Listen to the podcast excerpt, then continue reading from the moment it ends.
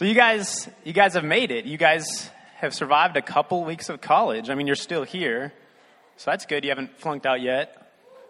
I'm sure by now you know which professors are actually going to use the textbooks that you paid so much money for, and other ones which are going to waste a lot of your money, but hopefully not your time, right? So, and which days to go to the calf and the food's good, and which days to not go to the calf and the food's not so good. So, you guys are like seasoned veterans already in college, so props to you. Tonight we're going to talk about a topic that is so, so simple, so easy. We already know all about it. We're probably all experts. I don't need to be here. You guys can come. We can probably just go home. It's just love. We're just going to talk about love, right? We all already know everything there is to know about love. So we can just go home, all right? What is love? Baby, don't hurt me. Um, I want us to start off in prayer so that the Lord can help us with this topic of love here tonight because He knows a little bit more than I do about it. So, Lord Jesus, we thank you that you have loved us first and we can follow after your example. Lord, we pray that tonight you can use me and your Holy Spirit can speak and that we can learn a little bit more about your heart, about your character, and about how to love you better and to love those around us better. We pray all this in your beautiful name. Amen. So I'm going to talk about love tonight, and next week Scroggins is also going to talk about love, so he can clean up my mess and undo all the heresy that I'm going to do tonight. So it'll be fine. So come back next week because it'll be better.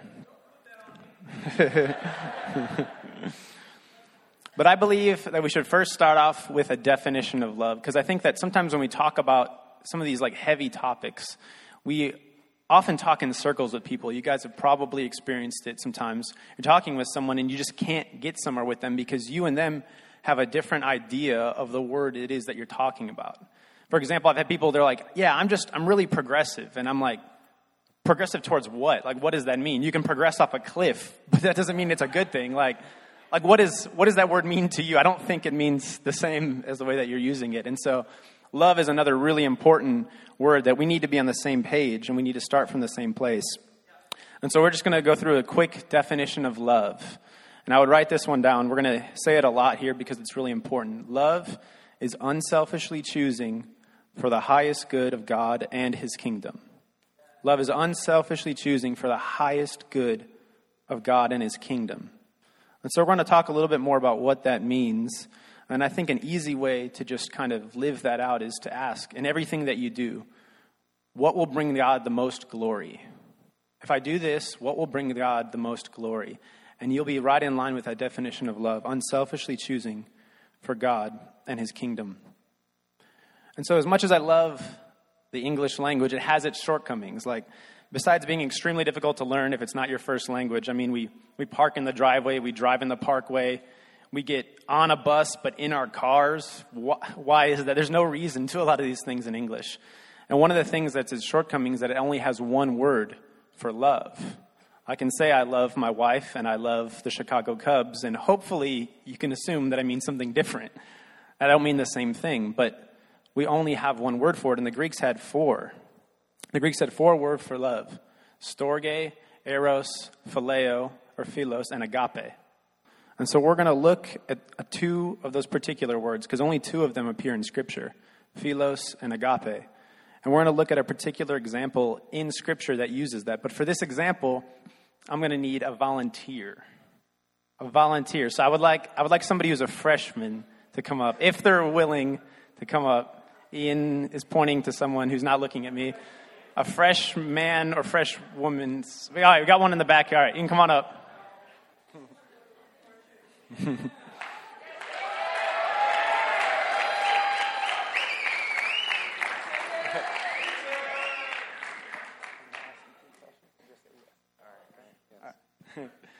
What's your name?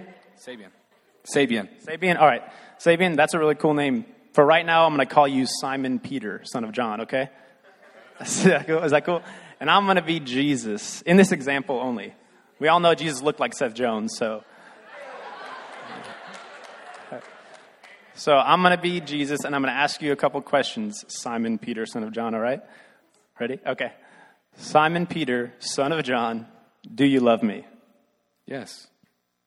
No, no. Simon Peter, son of John, do you love me? Yes.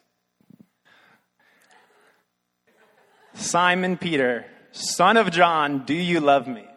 Yes. All right, thank you. You can sit down. Give him a round of applause.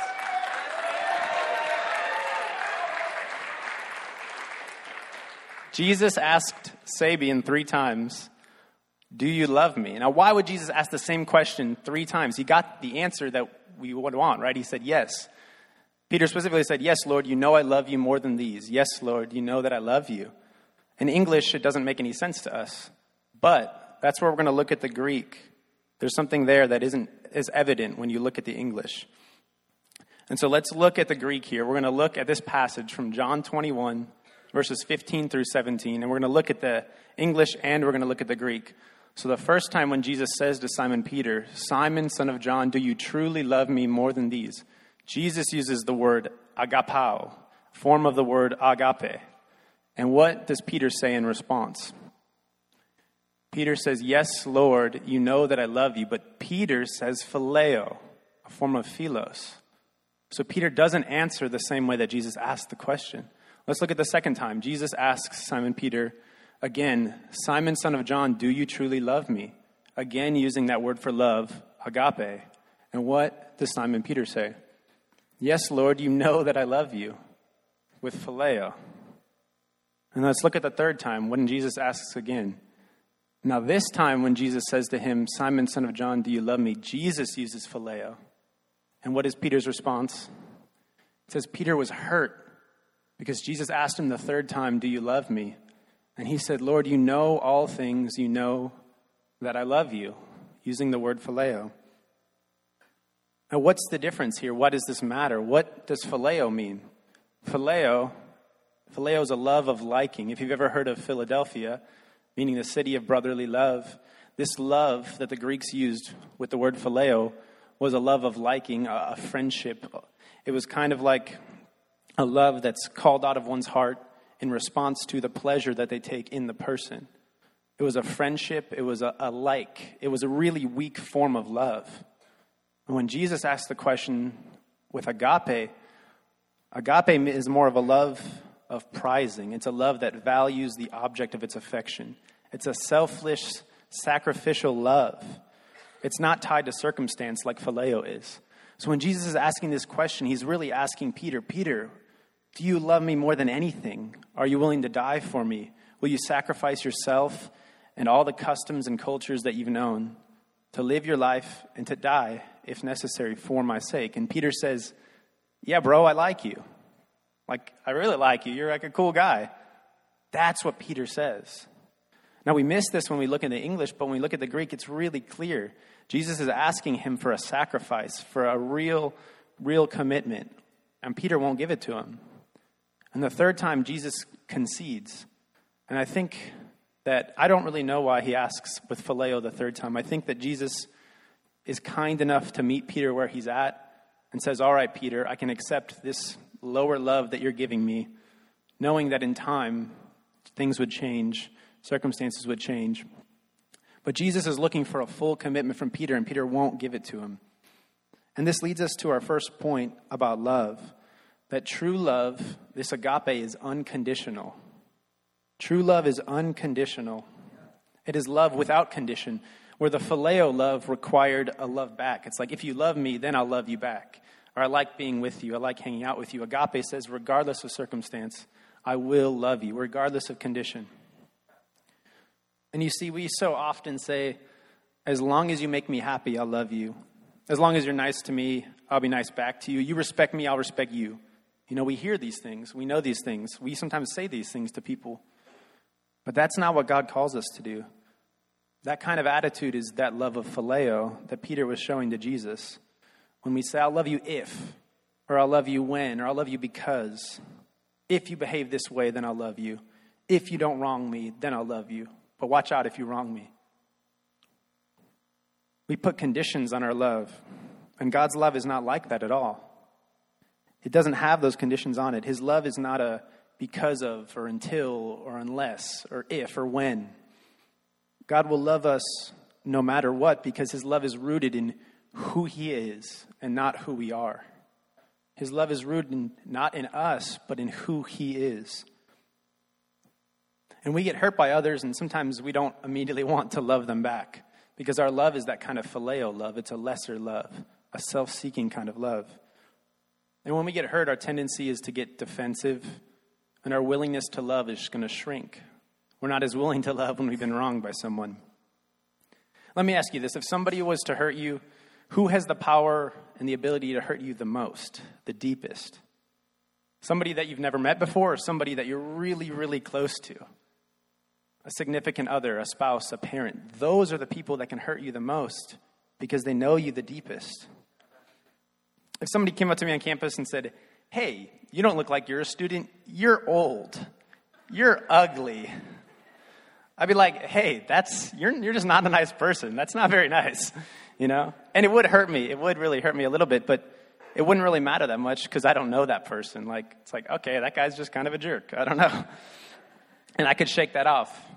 But if my wife said to me, you know what, Ryan, you are ugly, that would hurt. That would hurt so much. That would not be fun. And she would never say that. She's lovely and kind. You get a chance to meet her. She's wonderful. She wouldn't say that to me. But you see, because she's close to me, because we know each other so well, she has the power to hurt me more than some random person on campus who's just a jerk. and this is because of a very simple concept, but it's so important when we understand what love is that grief is proportional to intimacy. And this is so true. Grief is proportional to intimacy.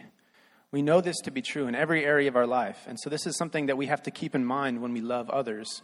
And we are aware that we have the ability to hurt others if we're not loving to them. And C.S. Lewis, my favorite author, says this. He shed some wisdom on the topic, and he says this To love at all is to be vulnerable. Love anything, and your heart will be wrung and possibly broken. If you want to make sure of keeping it intact, you must give it to no one not even an animal. Wrap it carefully round with hobbies and little luxuries. Avoid all entanglements. Now, I've known a lot of people who've taken this quote and they stop right there. They say, Yeah, you know what? I don't want to get hurt. I don't want to be vulnerable. My heart will be wrung and possibly broken. Love is not, it's not worth it at all. Okay, I should give it to no one, not even an animal, just do little hobbies. Okay, cool, cool. I don't want to be hurt. And they become callous and they take this quote and they live by it. But that's like when you take a scripture out of context. Like when you're reading in Luke and Jesus is like, you need to hate your mother and your brothers and your father and your yeah you know what i'm going to hate everybody jesus said it right there it's in the bible you got to keep reading like come on man it's really so you just think would jesus actually say that without any other context like no that's not his character we have to read scripture in god's tone and with his voice and so if you take this quote and you just stop right there, you miss the exact point of what C.S. Lewis is trying to argue against. So if we continue this quote, he says this He says, You would lock it up safe in the casket or coffin of your selfishness. Ooh, the quote was like fun, and now it's, now you call me selfish. Ooh, C.S. but in that casket, safe, dark, and motionless, airless, it will change it will become, it, it will not be broken. It will become unbreakable, impenetrable, irredeemable. To love is to be vulnerable. And so Lewis is telling us here that if we do that, we won't be able to love anything. Yeah, we won't get hurt by others because we won't even be able to love. It'll be irredeemable. We must be willing to be vulnerable. We must be willing to get close to people, even at the cost that potentially we might be hurt, because love is worth it. We must love even if there's a potential to be hurt. This is what God does for us. He loves us even though we are going to hurt him, because his love is unconditional. It isn't rooted in who we are, but who he is. It's not based on whether or not we'll love him back. So, because this is true, what kind of pain do you think that God feels when we make these selfish choices? If grief is proportional to intimacy, and God knows each and every one of us more intimately than we can imagine, his heart must feel immense pain when we sin. But we also know that his love and his goodness is greater than our sins. And when we repent and come humbly back to him, he makes us as white as snow and casts our sins as far as the east is from the west. Although our sins are terrible and they hurt God deeply, he has made a way for us and has forgiven our sins. But there's one other thing that I learned when studying this topic, and this is so interesting that there's another thing that truly breaks God's heart. And when I first read this, it blew my mind. It is remarkable, and I never thought this way before. So, we're going to take a look at an excerpt from the Old Testament where we see God's heart revealed in a very real and raw way. We're going to turn to the book of Hosea, but before we do, I want to give us some context. So, Hosea was a prophet sent by God to the people of Israel. The Israelites were living in direct disobedience to God, and while still claiming to be following him, they were his chosen people. They were living in sin and they were still trying to serve God and receive his blessings. Hosea was sent by God to speak on his behalf. He was a mediator for the people and to be a voice of what God intended for them. So we'll jump in here to a point where Hosea is alone with God and God is sharing his heart in a really real way by speaking through him. This is Hosea 6 4. Hosea 6 4. And God, speaking through Hosea, says this what can I do with you, Ephraim? Ephraim being another name for Israel. What can I do with you, Judah? Your love is like the morning mist, like the early dew that disappears. So, this is God speaking, and God's saying, What do I do with you, Israel? What do I do with you, Judah? Your love is like the morning mist, like the early dew that disappears. So, there's a difficulty in God's heart and he's speaking about this difficulty to Hosea, but he doesn't mention anything about our sins. What is causing this difficulty in God's heart? It says our love. Our love, which is a good thing, is causing difficulty in God's heart. Your love is like the morning mist, like the early dew that disappears. You see, our fleeting love is what causes God great trouble in his heart. When our love consists of Tuesday nights and Sunday mornings, and the rest of the week there's no sign that we even love God, that is what breaks his heart the most. He can handle our sins, he has made a way for that.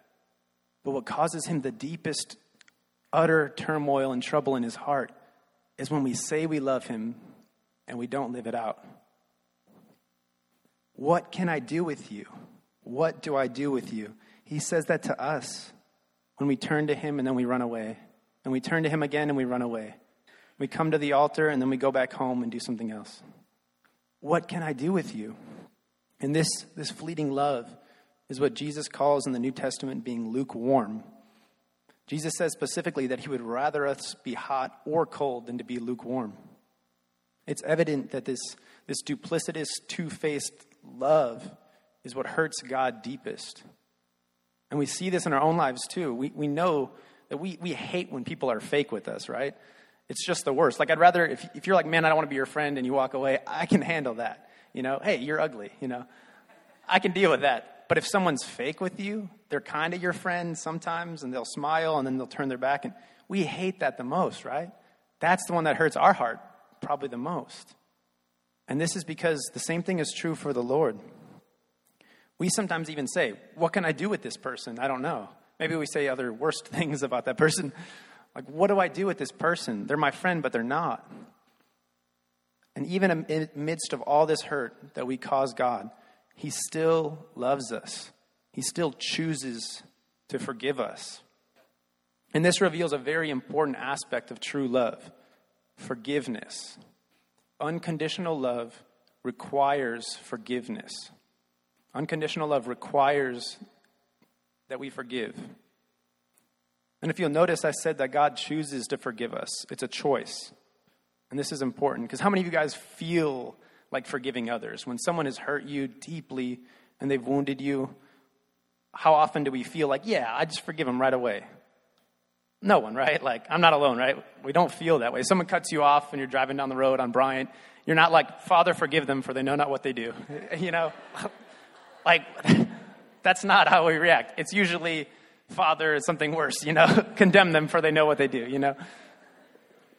we don't respond that way. Like, we don't feel like forgiving in the moment, but we have to forgive. I just said unconditional love requires forgiveness. So, how, how do we remedy that? Well, it must mean that for love, there must be just more than our emotions simply. That leads us to the second point tonight that true love is not just emotional. True love is a choice, not just a feeling. And this is so important. True love is a choice, not just a feeling. As God chooses to forgive us in the midst of our, our ugly sins and our fleeting love, we must also choose forgiveness towards others. It can be said this way that we must forgive the inexcusable in others because God has first forgiven the inexcusable in us. We have to extend that grace. We have to. And we also can know that true love isn't just emotional because you can love someone even when, like, in the moment, you don't like them, if that makes sense. Like, love must be greater than just emotions because there's times sometimes we don't feel like loving others.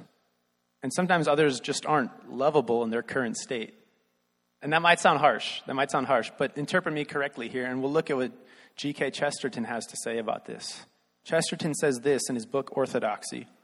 He says, There is a great lesson of beauty in the beast, that a thing must be loved before it can be lovable.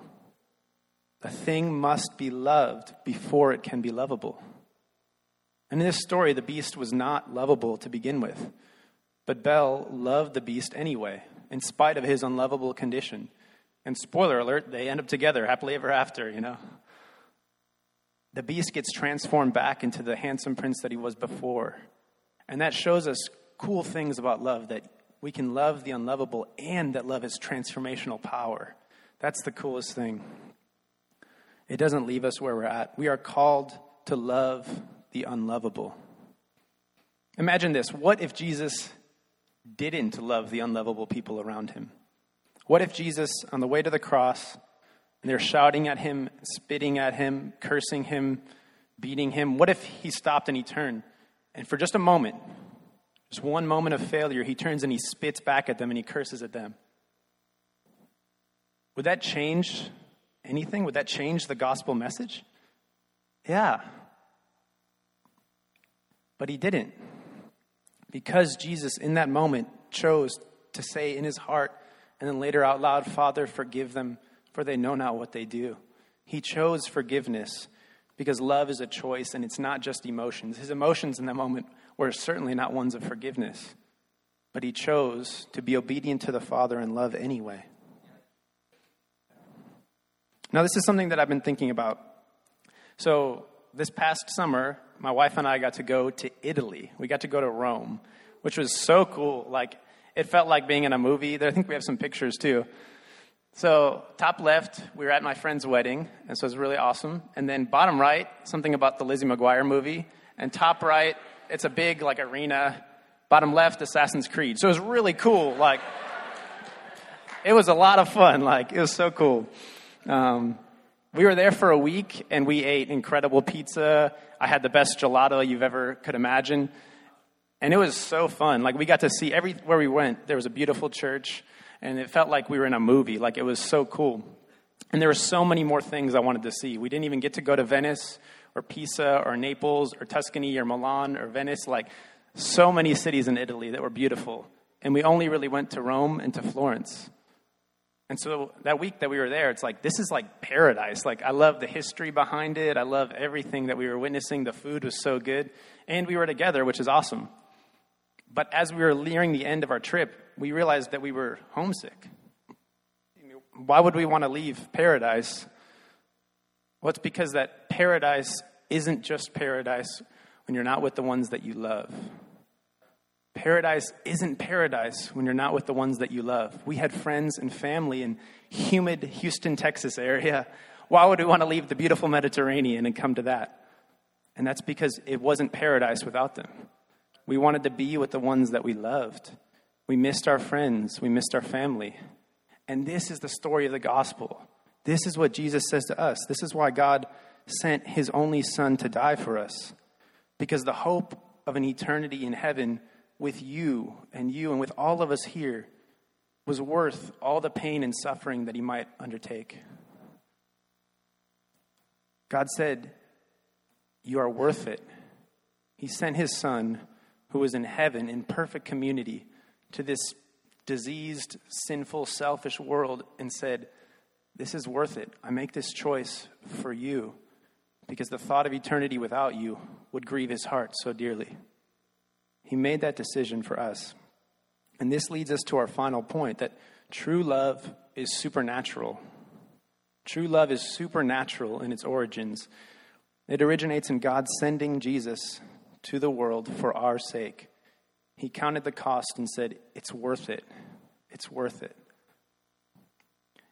True love is rooted in God's beauty, his unselfish character, and his love that seeks for our highest good. God looks at us and says, I want what's best for you, no matter what it's going to do to me, the pain that it's going to hurt me. And that is that agape love of valuing others first. It's so vastly different than our earthly love where we seek our own pleasure and our own gain. 1 John 4:19 puts it so simply. It says, "We love because he first loved us." We love because he first loved us. That's it. True love is supernatural. And in fact, Scripture says God is love. And in that particular verse, it doesn't say God is loving, although He is. It doesn't say God loves us, but He does. It says God is love. And that's so important. We said earlier that words matter, and I believe that this is so important. God is love. It's not a facet of His character or an attribute, but it is simply who He is. God is love. Michael Harper says it this way Because God is love, we do not discover God from our experience of love, but we discover love from our experience of God. So simple. And then it says every attempt to conceive love as a principle becomes distorted, either in rigorous legalistic sense or in the hedonistic sense. We can't fully comprehend love. Man only knows what the love of God is when he sees the way in which God acts, and he only knows how he himself ought to love by allowing himself to be drawn by faith into this activity of God. And that is why reading Scripture is so important, because by reading the Bible, we are literally learning how to love, because we're learning about God. God is love, and the Word became flesh. And it, you see, we can only learn to love by learning to read Scripture. Because true love is so supernatural, it also means that any love without God can never be true and it can't last. This is why it's not possible just to be like a, a nice, loving person without God and go to heaven. Scripture is clear on this. Jesus says there is no way other than through him and his love. Jesus is the only way. Any love of our own cannot be unconditional, it cannot be agape. And this is why we need the power of the Holy Spirit to live within us. And just look at Peter. Before he was filled with the Holy Spirit, he merely said to Jesus, I'm fond of you. I like you. You're my friend. And then he deserted Jesus and denied him three times when things got tough. But after Peter received the Holy Spirit, he preached the gospel to the ends of the known world, including bringing the word of God to the Gentiles, the non Jewish people, which is something that was never been done in the history of the world before. And that boldness and that love that he had that was said, I'm willing to go anywhere and do anything for you, Jesus, that came from the Holy Spirit. And we should desire it as well. With his own limitations of love, Peter was a bad friend and a coward. But with the supernatural power and love of the Holy Spirit, he was a bold preacher and loyal even to the point of death. So, as we close, I want us to leave with one last word from Jesus. And notice that this is merely not a suggestion, but a command from Jesus. In John 13, 34 and 35, Jesus says this A new command I give you love one another. As I have loved you, so you must love one another. By this, all men will know you are my disciples, if you love one another. Jesus said they will know you are Christians by your love for one another. We are called to love not with phileo, the love of liking, but with agape, a true love of prizing and a selfless sacrificial love. We are called to unselfishly choose for the highest good of God and his kingdom. And the only way that is possible is for us to deny ourselves and to call upon God and His Holy Spirit. The best way to understand what real love is is to spend time with the one who is love. It's so simple. If you want to know how to love others better, spend time with the one who is love. And I'll tell you this if you're afraid of being hurt, turn to Jesus. If you're afraid of caring too much and not having your care reciprocated, turn to Jesus. If you're afraid of being lied to and cheated on and wounded, turn to Jesus. Because he had all those things happen to him. And he is still love. And he always will be. His love is greater than any you will ever find. And his word will never return void. If you're here tonight and you've heard this message of God's love before, that he loves you unconditionally, but you haven't yet begun to love others the same way, I want you to let go of any fears that you have and trust him and his Holy Spirit to speak to you because he will so you can love others as Jesus commands us to do. And if you're here and this is all new, you've never before been told that you are unconditionally loved by a God who has known you since the foundations of the world and who sent his only Son to die for you, to be raised again. I want you to pray to the Lord and repent for your sins and ask Him to come and dwell in your heart with true, real love, and He will not disappoint you. Wherever you're at, I encourage you to come humbly to the Lord and ask for more of His love in your life so that you can share it with others. And this front area here is an altar, and there's nothing particularly special about it, but I do believe that God will honor a public declaration of surrender to Him. And if you come to the front, we can have small group leaders pray for you and pray with you so that the Lord's love can come into your life. So if you'll stand with us as we worship and come forward as you feel led.